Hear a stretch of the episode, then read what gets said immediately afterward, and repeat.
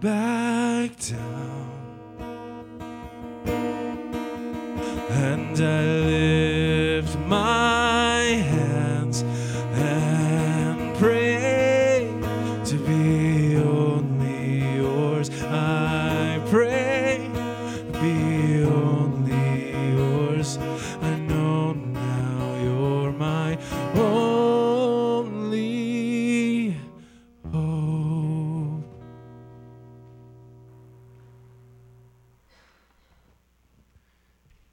Amen. Thank you, Michael.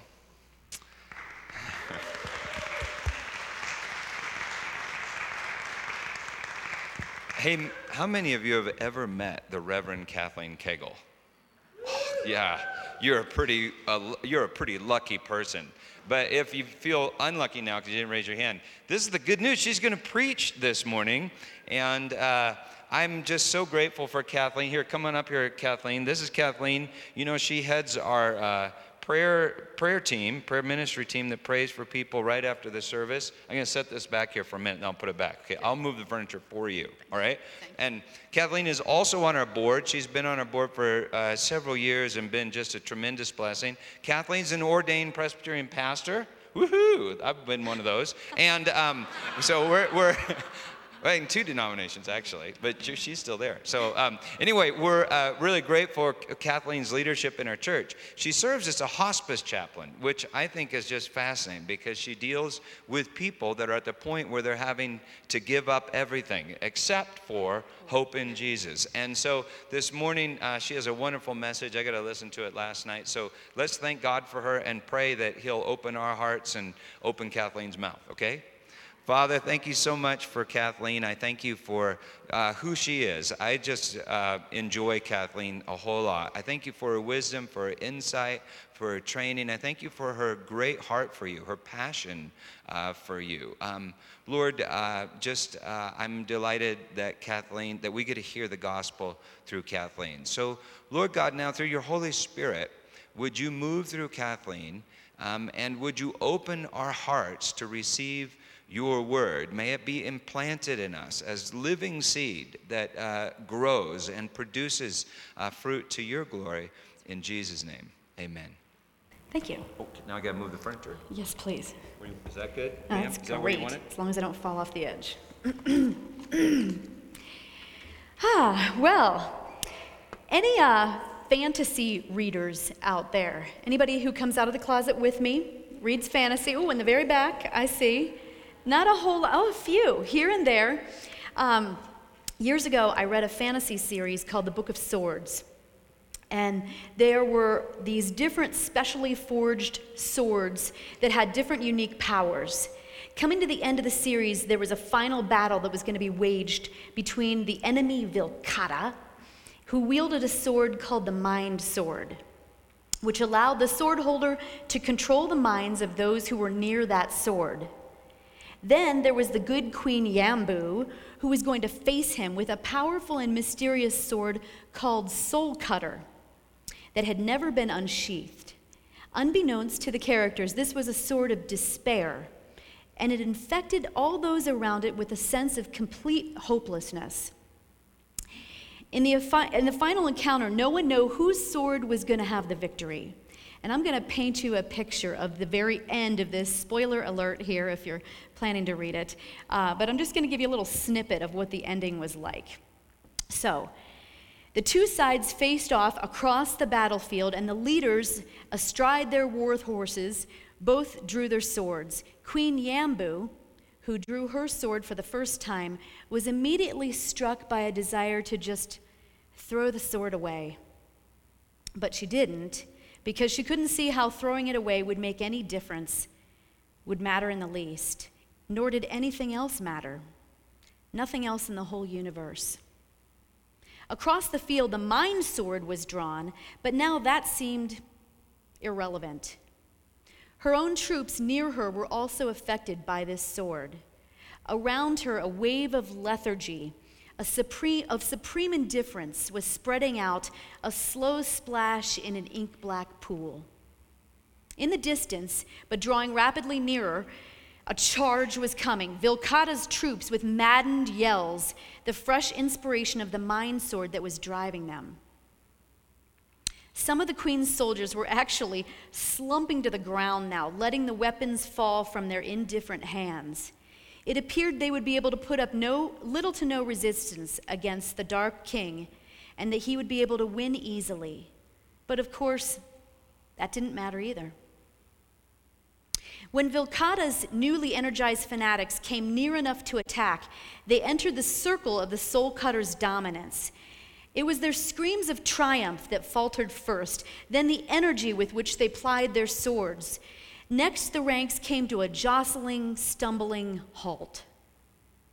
The queen wasn't sure why she bothered to hold the sword so high, so she let her arm slump with its weight, and now she leaned on the sword, letting it cut slightly into the earth. The fighting was dying out. Soul Cutter was winning all across the battlefield. If neither victory nor defeat mattered to anyone, there would be no battle. So far, the, ki- the Dark King's closest followers had been shielded by the power of the Mind Sword. But as they approached, the, the, they approached the queen, yelling war cries. One by one, they turned aside from the charge to sit or kneel or slump to the ground, giving up the effort in despair. So I thought that was an interesting way to win a battle. I thought it was interesting that um, that the whole battle, instead of being won by violence or strategy or power, it was won just by sucking the hope out of people. They didn't win. Uh, they didn't win because their hearts, uh, their encouragement, their desire to keep going was taken away. That what brought people to their knees was an utter lack of hope. I tend to be an, a bottom line kind of person, and I like to focus on what is the most important thing. Just get to the bottom of it. In fact, part of it might be because I am a chaplain uh, with hospice, and there's no time to deal with all the peripheral, peripherals. Uh, it's focusing on what the bottom line is. And a long time ago, I remember learning the verse, First Corinthians thirteen. It talks about the three things that are most important. It's, it starts out, at, you probably know this one. You could help me out with it. It says, and now these three remain. Oh, wait, let me hear that. What was that? Good. Oh, you guys are so smart out there. Um, so these three remain: faith, hope, and love. But the greatest of these is love. Yes, exactly. So much of my life, I've tried to say, okay, bottom line, the most important thing is love. I try to focus on that, try to have things in my life related to love. But in doing that, I think I've sort of glossed over faith and hope. Well, if you're in church, you do hear a lot about faith, but I don't hear a whole lot about hope, what it really means, how to cultivate it in, in our lives. But Uh, I get this feeling, as I'm the older that I'm getting, I think that hope is sorely needed, not just with these patients that I'm seeing that are at the end of their lives, uh, but with us, with me. And in fact, um, in fact, the reason I chose to speak on this was because I thought, you know, I need some hope right now. I just feel kind of hopeless. My hope is at a low point, and I'm going to preach to me if nobody shows up. Maybe you feel it too. Um, in this one little verse, I've been fascinated with the idea, these three remain: faith, hope, and love. These things endure when everything else fades away. It makes me wonder, what when Paul wrote this, what was the pool that he was choosing from when he said, of all these things, what are all the other qualities he was choosing from? That he came up with these final three. And And why are these so important? I don't know exactly. I don't know why they're so important, but what, what I do know is that they endure when everything else goes away. So they're worth spending time thinking about, and that's what we're going to do today. It reminds me a little bit of a few years ago, I went on a, a few days of survival training with my friend Diane. We, we went somewhere off-grid, really off-grid. I can't tell you where it is, somewhere near Telluride. And we had a trainer. The trainer was amazing. I had a little slight crush on the man, um, but I just sort of like in awe of all the things that he knew. Um, he, the, what he used to do, his job was that he worked with the military. He trained pilots, all the pilots that went out. He trained them how to survive if their plane goes down. And this guy, he knew stuff. He knew how to start fires. He knew about navigation, about edible plants, about building traps, signaling for help. It was it was cool to listen to him because he knew. And he told us before we came that we needed to bring a few things with us. One of the things, there were a few little items we had to bring with us that we would need. He said, whether you know it or not, at some point, if you want to endure out in the wilderness, you're going to need these things. One thing I brought was a fire starter. It was, I felt really cool to have this. Um, and I learned a lot, and I forgot a lot, unfortunately. Um, but today, our key verse, the whole faith, hope, and love thing, reminds me of spiritual survival training. In our spiritual journey, whether we realize it or not, at some point we are going to need faith, hope, and love. We better have those with us. So to to get ready for that, we have to understand what hope really means. In the English dictionary, um, the, the word for hope can either be a verb or a noun. In the, the verb form, it means simply to want or expect something. As a noun, it means to have a confident desire.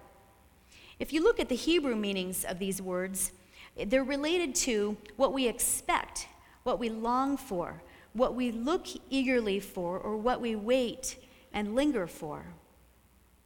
When theologians try to understand and define terms from the Bible, they pay close attention to the very first usage that is found in the Scripture. The very first occurrence in all the Bible of the word hope is found in the book of Ruth. You probably remember the story. This is when Naomi, her husband, and her two sons had died, and she was getting ready to leave Moab and go back to her homeland in Israel. And her, she was talking to her daughter-in-laws who were saying, we'll come with you. But she's saying, don't even bother. In fact, if you listen to her words, you can hear some of the bitterness and even sarcasm as she's just lost so much here. She says to her daughters-in-law, return home, my daughters. I'm too old to have another husband. Even if I thought there was still hope for me, even if I had a husband tonight and then gave birth to sons, would you wait for them to grow up? Would you remain unmarried for them? No, my daughters, it is more bitter for me than for you, because the Lord's hand has gone out against me. She was bitter because she didn't have a husband, she didn't have children. Those were the desires of her heart, what she longed for. Initially, hope seems fairly straightforward. I've been picking people's brains for about a month, asking them their thoughts about hope. What do you think hope is? There's a common idea that my friend Tom uh, on the beach that I just came from Friday night, I was just kept back from a family vacation to Ocean City, New Jersey with my family, and um, my friend Tom and I sat on the beach, and I asked him what he thought about hope. He said, it's simple. You have hope when things look good. You have less hope or no hope when things don't look good. There, there's your sermon. Uh, I think a lot of people would agree with him that in thinking that hope is just something that kind of lands on us, it depends on the projected forecast, the circumstances around us. Does anyone know what the American Sign Language gesture for hope is? There are two gestures. There's anyone? Oh, that's one of them in the back. Ah, nicely played. That's the good one. But there's there's another one. Do you know what that one is? The other the other gesture for hope? Oh, the other gesture for hope, I don't know if you can see me or not, but it's two crossed fingers. Hope. Um, so, but here's the thing. This kind of hope that ebbs and flows with the current of our circumstances, the crossed fingers, the wishful thinking, that doesn't really sound like the kind of hope that endures when everything else is washed away. That doesn't sound like one of the three things that will really last in life. There has to be more to hope than just that. In the Bible, there's quite an overlap between faith and hope. They often go together hand in glove. In fact, sometimes it's hard to tell where one stops and the other begins. I wrestled with the distinctions between faith and hope, um, and then I read some really good wisdom from Martin Luther and John Bunyan. Old guys, but really good minds. In fact, I, I thought, hmm, do I even share this? Because they're they're kind of lofty thinkers, but I have confidence you guys are so smart. At the beginning of this sermon, I thought, you know, you can you can hang with me. Here's what they said about the differences between faith and hope. They said there's different sources, that faith originates in our understanding, but hope arises in our will. There's also different functions. Faith says what we need, what needs to be done. It teaches and directs how we're supposed to live. In fact, faith focuses on action, how we're supposed to live. But hope, on the other hand, it exhorts the mind and the heart to be strong and courageous. It focuses more on attitude. Another difference is that there are different objectives. Faith believes in the truth of the word, while hope waits for the fulfilling of the word. Faith looks to Christ as dead, buried, and ascended, while hope looks for his second coming. Faith looks to Christ for justification, hope for glory. Faith fights for doctrine, hope for reward. Faith concentrates on what's in the Bible, hope concentrates on what's in heaven. So there's some little differences there. If you took some time to really meditate on these, I think it's fantastic. But, um, but another one, the, the final one that I thought was worthwhile in helping us understand the meaning of hope is that it has, they both have different results. Faith provides knowledge and insight that we need. Pro- hope provides endurance. Martin Luther says that hope is like a soldier. I like the quote there from John Bunyan, where um, he's talking about how hope prevails with a soul. So if you picture that hope is is sort of like wrestling and striving with your soul, saying, come on, hang in there, hang in there, don't give up. Further on it says, hope has thick skin that will endure many a blow. It will put on patience as a vestment. It will wade through a sea of blood. It will endure all things for the joy that is set before it. So So that's the difference between faith and hope. And but Martin Luther also writes about how th- they're not good one without the other. He says, without faith, without hope, faith cannot endure. On the other hand, hope without faith is blind rashness and arrogance because it lacks knowledge. The line I like most in this that Luther writes is at the very end. It says, by faith we begin, by hope we continue. I found it interesting in looking at the meaning of hope um, that one of the primary definitions, I'm not sure why, but one of the primary definitions for the biblical word for hope is the word cord. John Bunyan gives an excellent picture um, that encapsulates the distinctions we looked at, as well as defining this, uh, as well as incorporating this word cord. He sees faith and hope, thank you. Um, he sees faith and hope like this. Each of us, oh, don't go away. My beautiful assistant here. um, each of us sail, is sailing through life in our own little ship. God's promises are like a mighty cable fastened by one end to our ship and by the other end to the, anch- to the anchor. So picture like a bungee cord. Now you have to use your imagination a little bit. If you take this bungee cord and Kathy, thank you. Um, stretch it out a little bit. Um, she's over there. It's, if I attach this to something here with me, and then it's attached over there, but it's so far. Picture this bungee cord is much farther than this. Um, and but it's connected over there with Kathy. Um, the cord itself is the mighty cord of God's promises. But the hook at this end is one thing, and the hook at that end is another thing. Can you guess what the hook is at my end? Anybody? Uh, the, the hope is not at my end. What's at my end? Oh, another, uh, what was that? Faith, okay, okay, and the prize goes to Ruth Shermer in the front.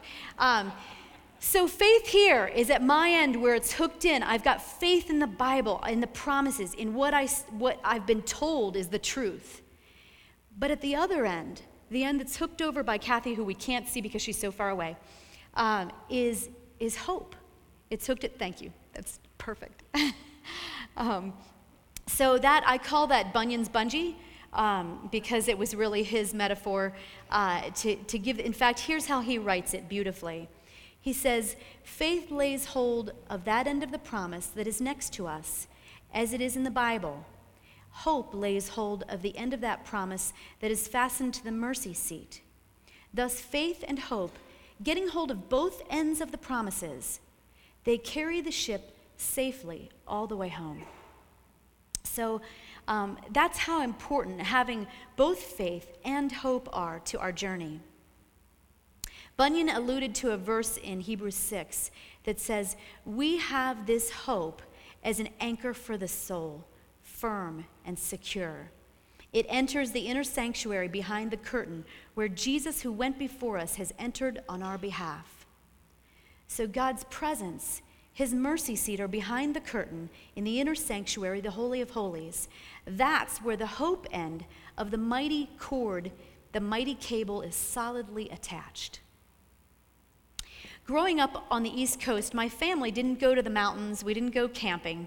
Um, we certainly didn't learn survival skills. We learned a lot about the beach, which is important. Um, but as an adult, I've always been interested in learning some of that useful information. Who knows when I might need to use it?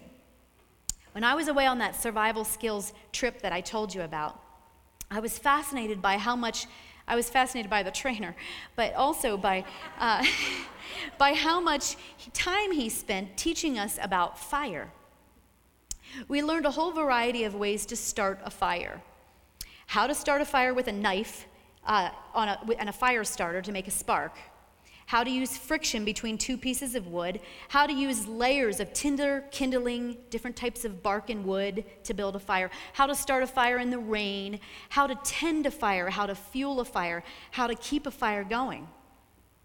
The trainer talked about using a fire for warmth, for signaling, for protection against wild animals. I could not believe all the attention that went into fire. But keeping a fire going took strategy, intentionality, and perseverance. This kind of reminds me of hope.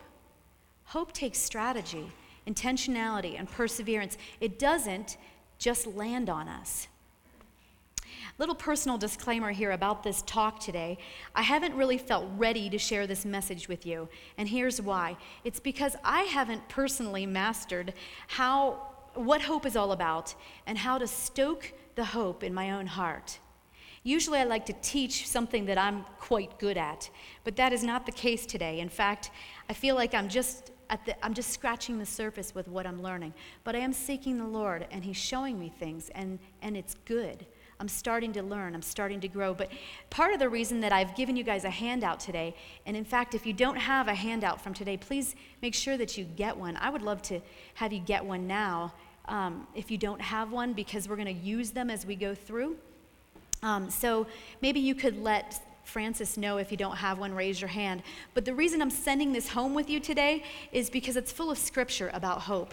Uh, up here too, um, there's there are a few people in the front who don't have handouts.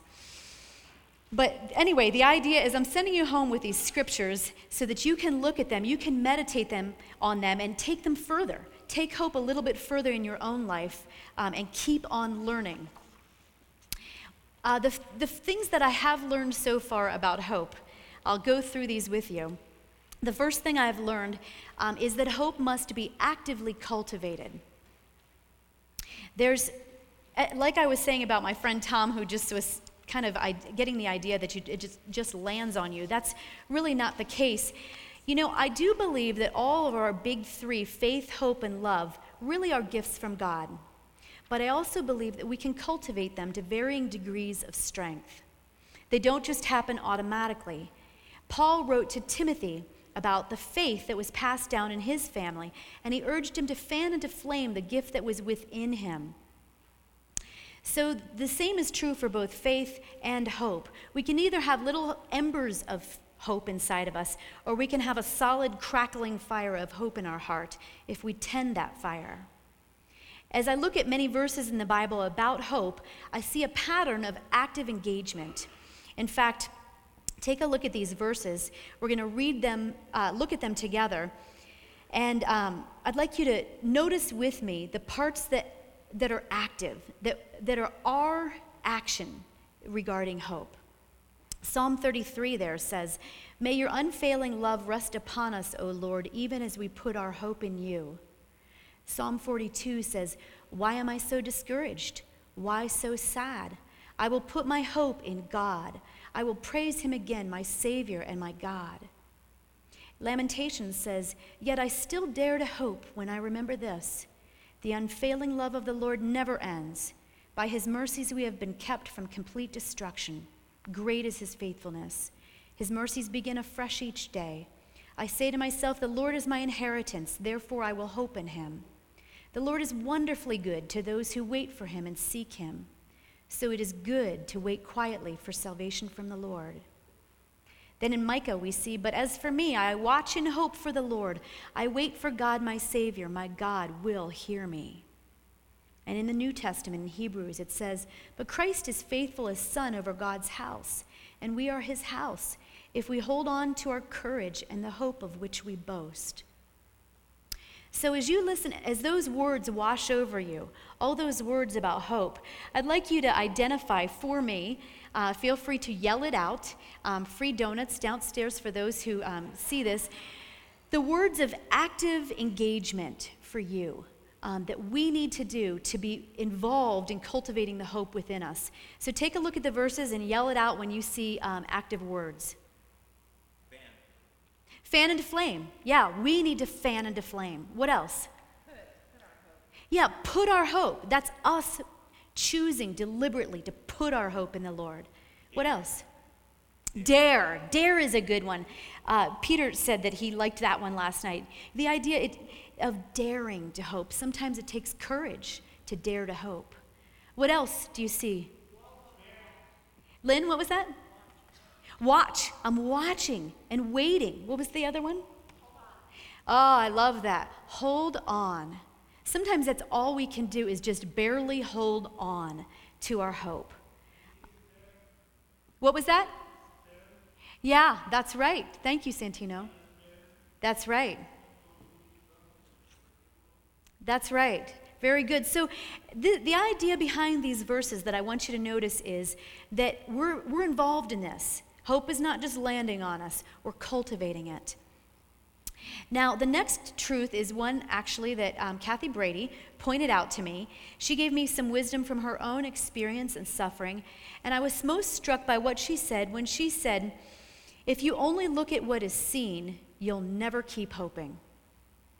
The Bible confirms this truth for both faith and hope, that they rely on what is unseen. Take a look at these scriptures. "But hope that is seen is no hope at all. Who hopes for what he already has? But if we hope for what we do not yet have, we wait for it patiently." And the same is true for faith in the next verse. "Now faith is being sure of what we hope for and certain of what we do not see." So both faith and hope rely on things that are unseen. That last verse is so great. I'd love to have you read it out loud with me. Uh, this is a great one. Uh, Taste it with me, and um, don't be shy. I'd like to hear y'all. So let's read this Second Corinthians passage. "Therefore, we do not lose heart. Though outwardly we are wasting away, yet inwardly we are being renewed day by day. For our light and momentary troubles are achieving for us an eternal glory that far outweighs them all. So we fix our eyes not on what is seen, but on what is unseen. For what is seen is temporary, but what is unseen is eternal." That's a great one. Well done. Well done. Um, and so this last verse, this last passage we read, it talks about focusing and relying on what is not seen, but it also bleeds over into the next truth, which is that hope looks at the big picture. Laurie Clark, where are you? Right? She laughed because she was sleeping. No, she was. um, Laurie Clark and I recently watched a D V D called Bema. It was a really cool dramatization of the judgment that happens after believers are already in heaven.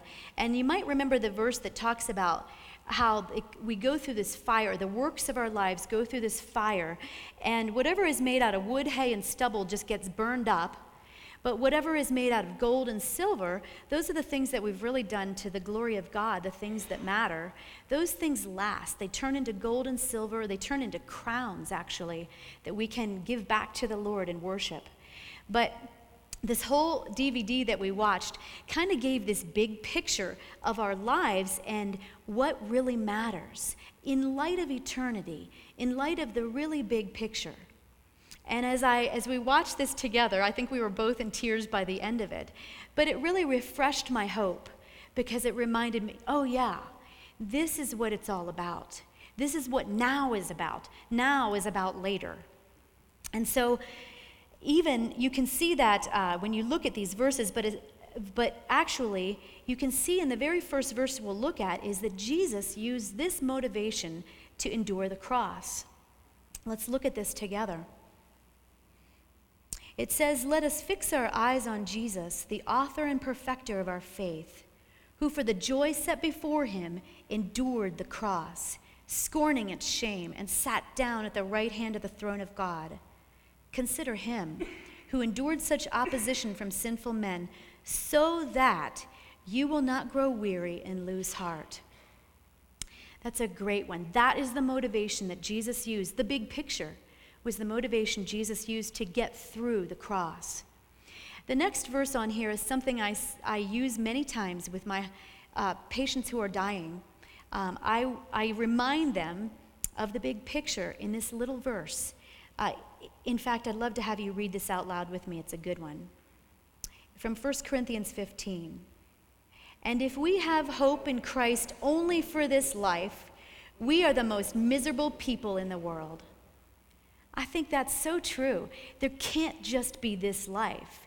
So when I talk to my patients, I say, "It's look beyond this illness. There's much more than this. Take hope." That's what I'm trying to tell them.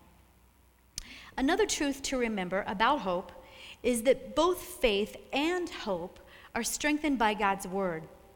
Take a look at this first verse with me.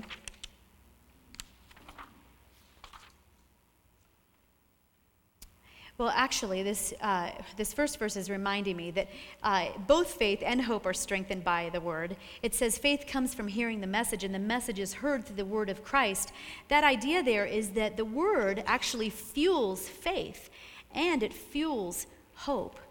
Uh, but I'd like you to take a look at this also from Psalm one nineteen. This is an interesting thing to me because Psalm one nineteen, you probably know, is the longest psalm in the whole of all the one hundred fifty psalms. Four times in this psalm, it says, "I put my hope in the Lord, I put my hope in the Lord, I put my hope in the Lord," over and over.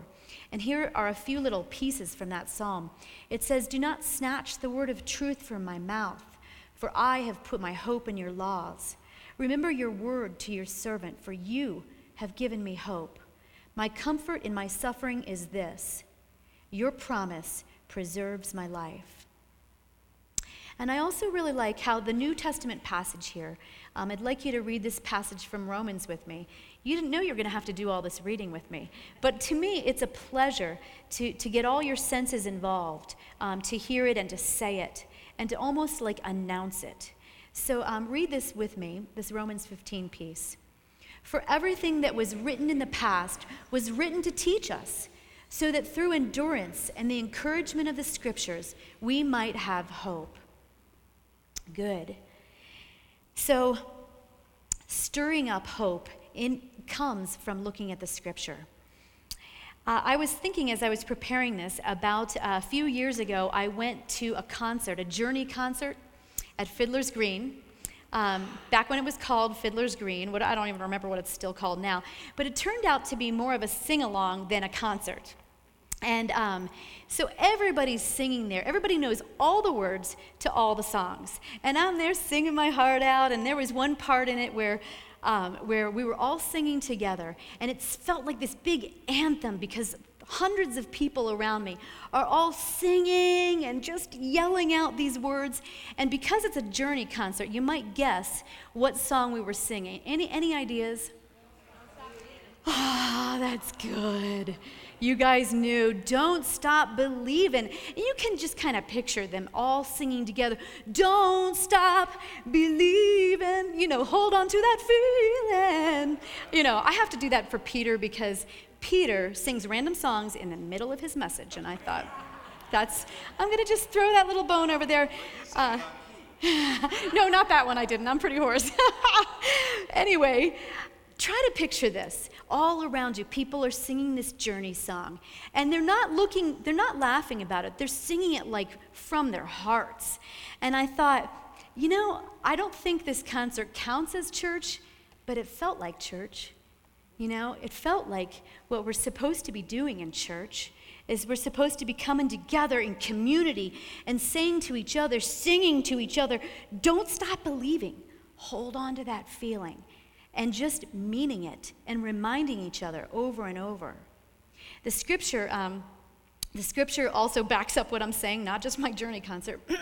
But take a look at take a look at this these couple passages from Hebrews. The first one says, "But encourage one another daily, so that none of you may be hardened by sin's deceitfulness. We have come to share in Christ if we hold firmly to the end the confidence we had at first." Now this next one, this is another one I want you to share with me in your mouths. So join me in speaking this out loud and almost make it, you know, a prayer, um, something that you're going to do. Uh, from Hebrews ten, let us hold unswervingly to the hope we profess, for he who promised is faithful. And let us consider how we may spur one another on toward love and good deeds. Let us not give up meeting together, as some are in the habit of doing, but let us encourage one another, and all the more as you see the day approaching. So remind each other, hold on to, hold on to hope. This hope grows better in community. Now, the next thing, the next truth that I learned about hope is uh, takes a little explanation. The idea is that hope is only as good as its object. Now, there's a phrase backing this up a little bit on the flip side of this.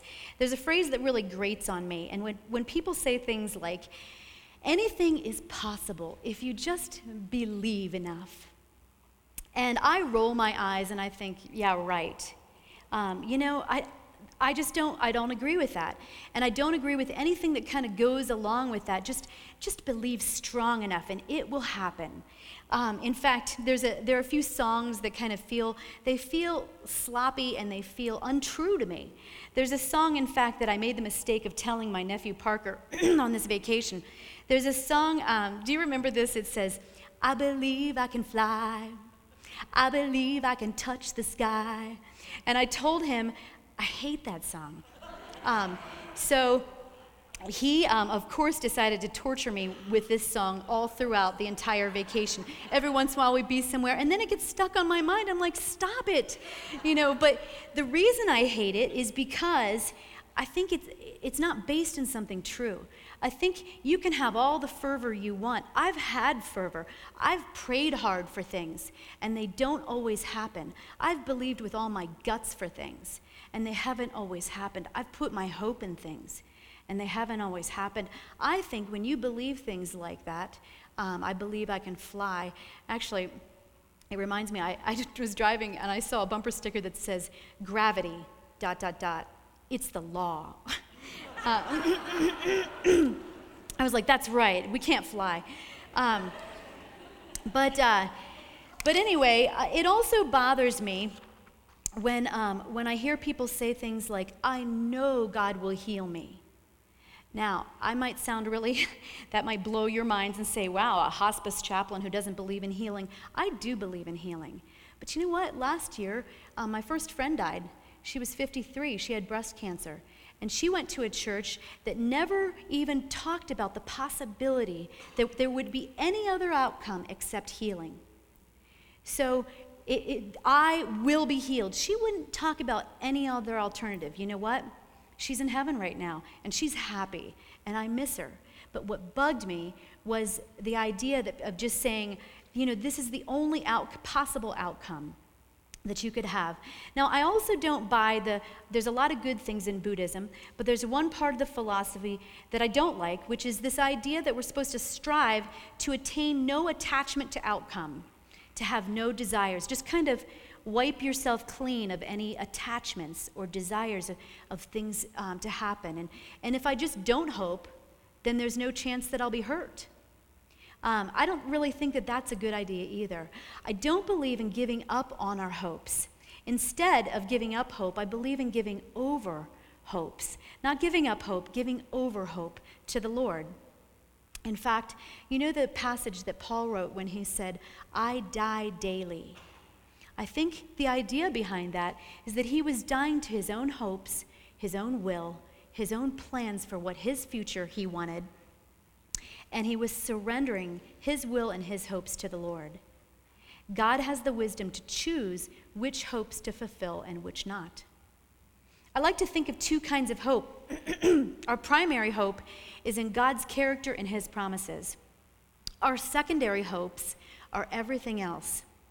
I was out of town, I think it was just last week when Frances preached, right, Frances?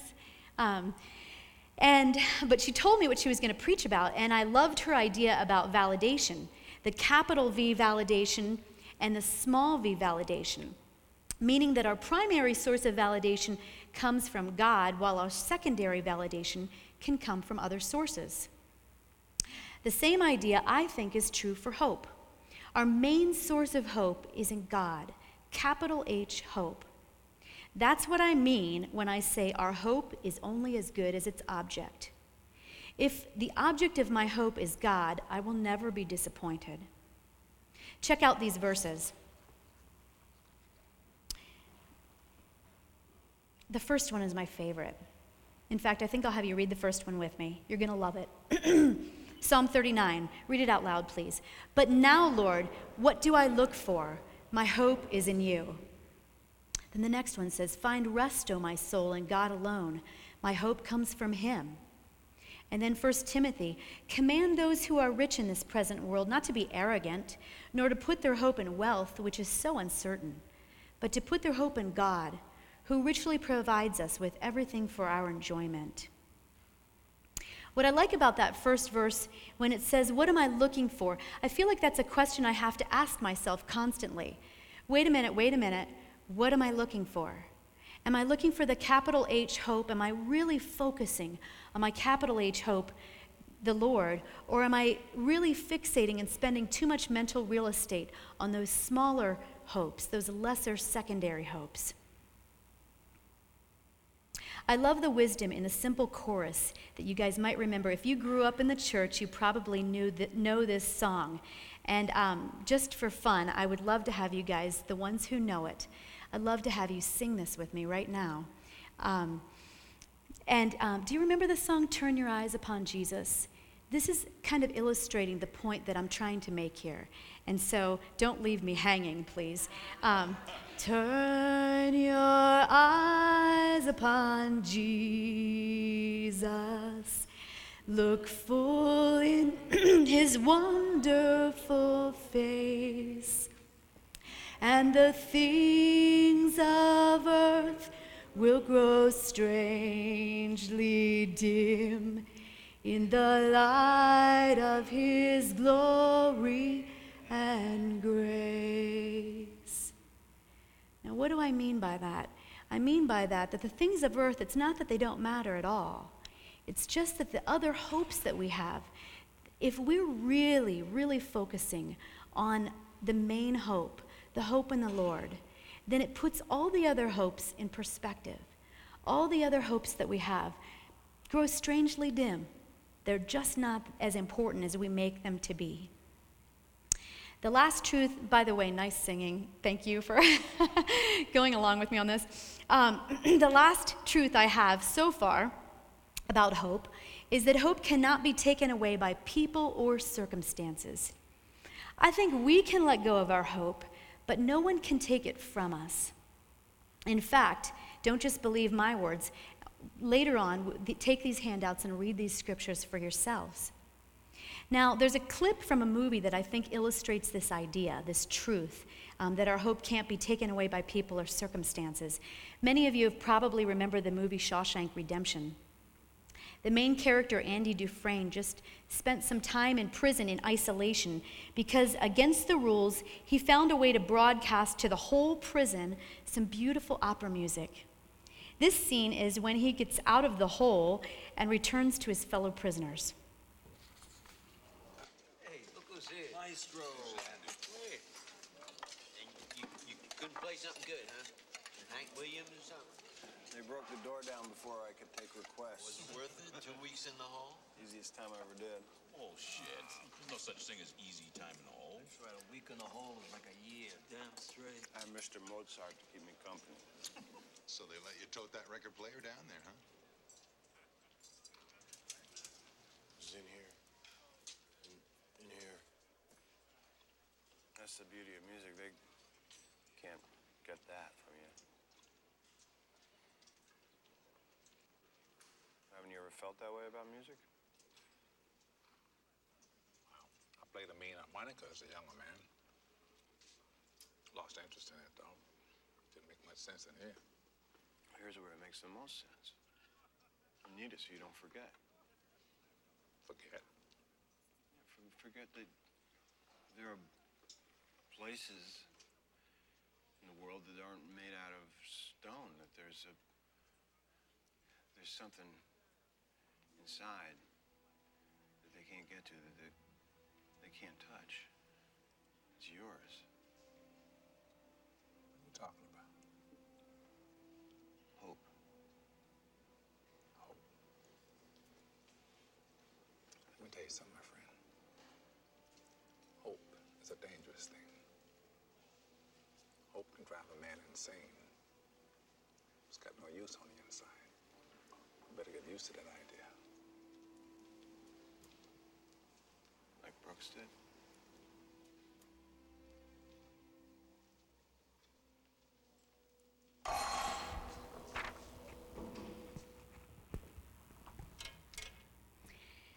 Great movie. Um, you know, the reason that Red talks about how hope is dangerous, it can make you lose your mind, um, is because he knows that if you hope, your hopes can be dashed, and, and they sometimes are. There's a proverb that says, hope deferred makes the heart sick. And I've been heartsick, haven't you sometimes? But I've never been heartsick when I really put my hope in the true source of hope. When I really put my, excuse me, when I put my hope in the Lord, he fills me with this grand hope that eclipses all the other hopes, all these other lesser hopes, and sometimes he even fulfills these other hopes as well. I think that might be what Jesus meant when he said, seek first the kingdom of heaven and his righteousness, and all these things will be given to you as well.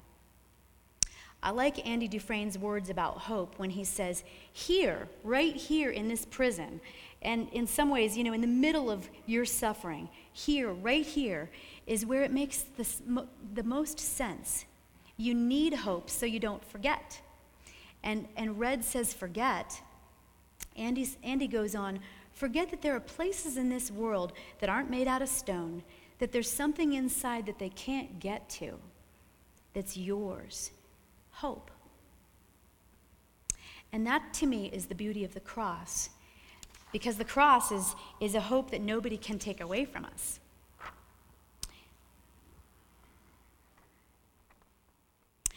When I was thinking about this in myself, I was I was thinking about um, how I'm not completely hopeless. Like the, the story at the beginning when I was talking to you about the utter, complete lack of hope.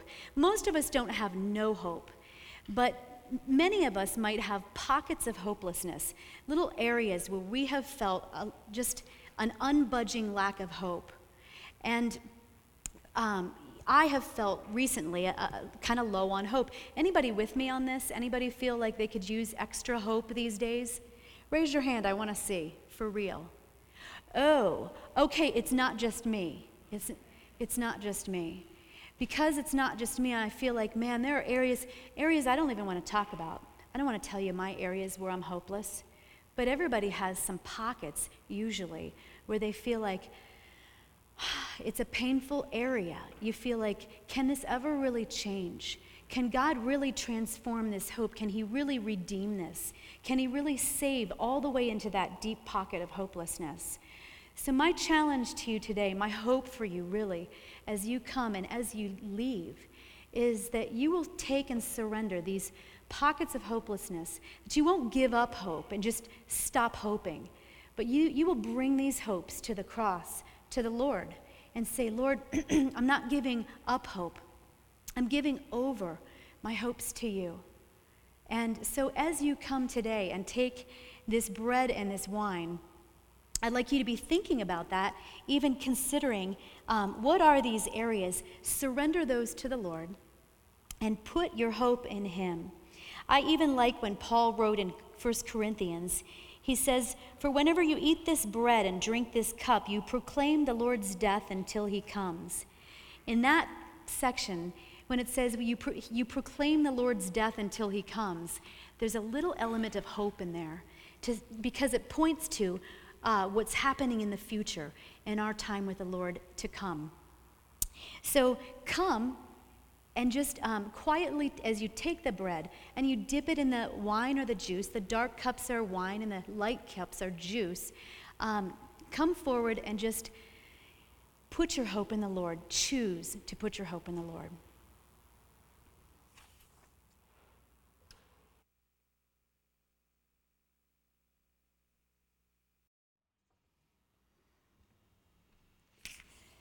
In Christ alone, my hope is found. Wow. I mean, that, that says it all. That's the sermon right there in that, so- in that song we just sang. Uh, you know, I just want to remind you as I pray over you and you leave, as my friends and uh, people, just part of my community here, I just want to remind you that wherever you are right now, wherever your boat is right now, that maybe you can't see, well, you can't see it, but there's a cord there. There's a mighty cable that is connected from where you are, and it's attached to the mercy seat of Christ. It's attached there, and no one can unattach that. And by faith, through Christ, we are going to make it safely home. You know, Peter talked to me last night, and he said, he said, ooh, ooh, ooh, um, there's something I thought of.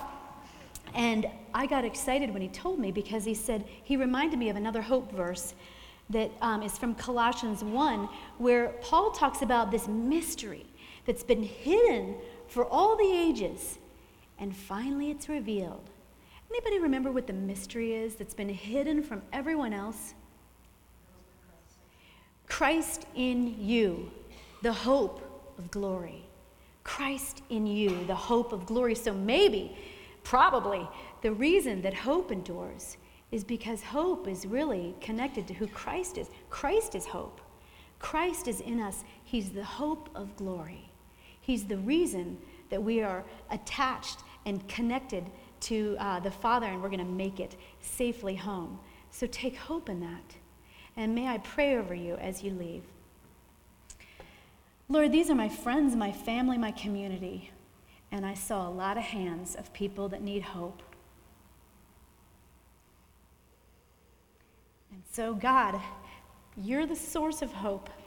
Would you fill us so that we are overflowing with hope by fixing our eyes on you, the author and the finisher of our faith, our only hope. Through Christ, amen.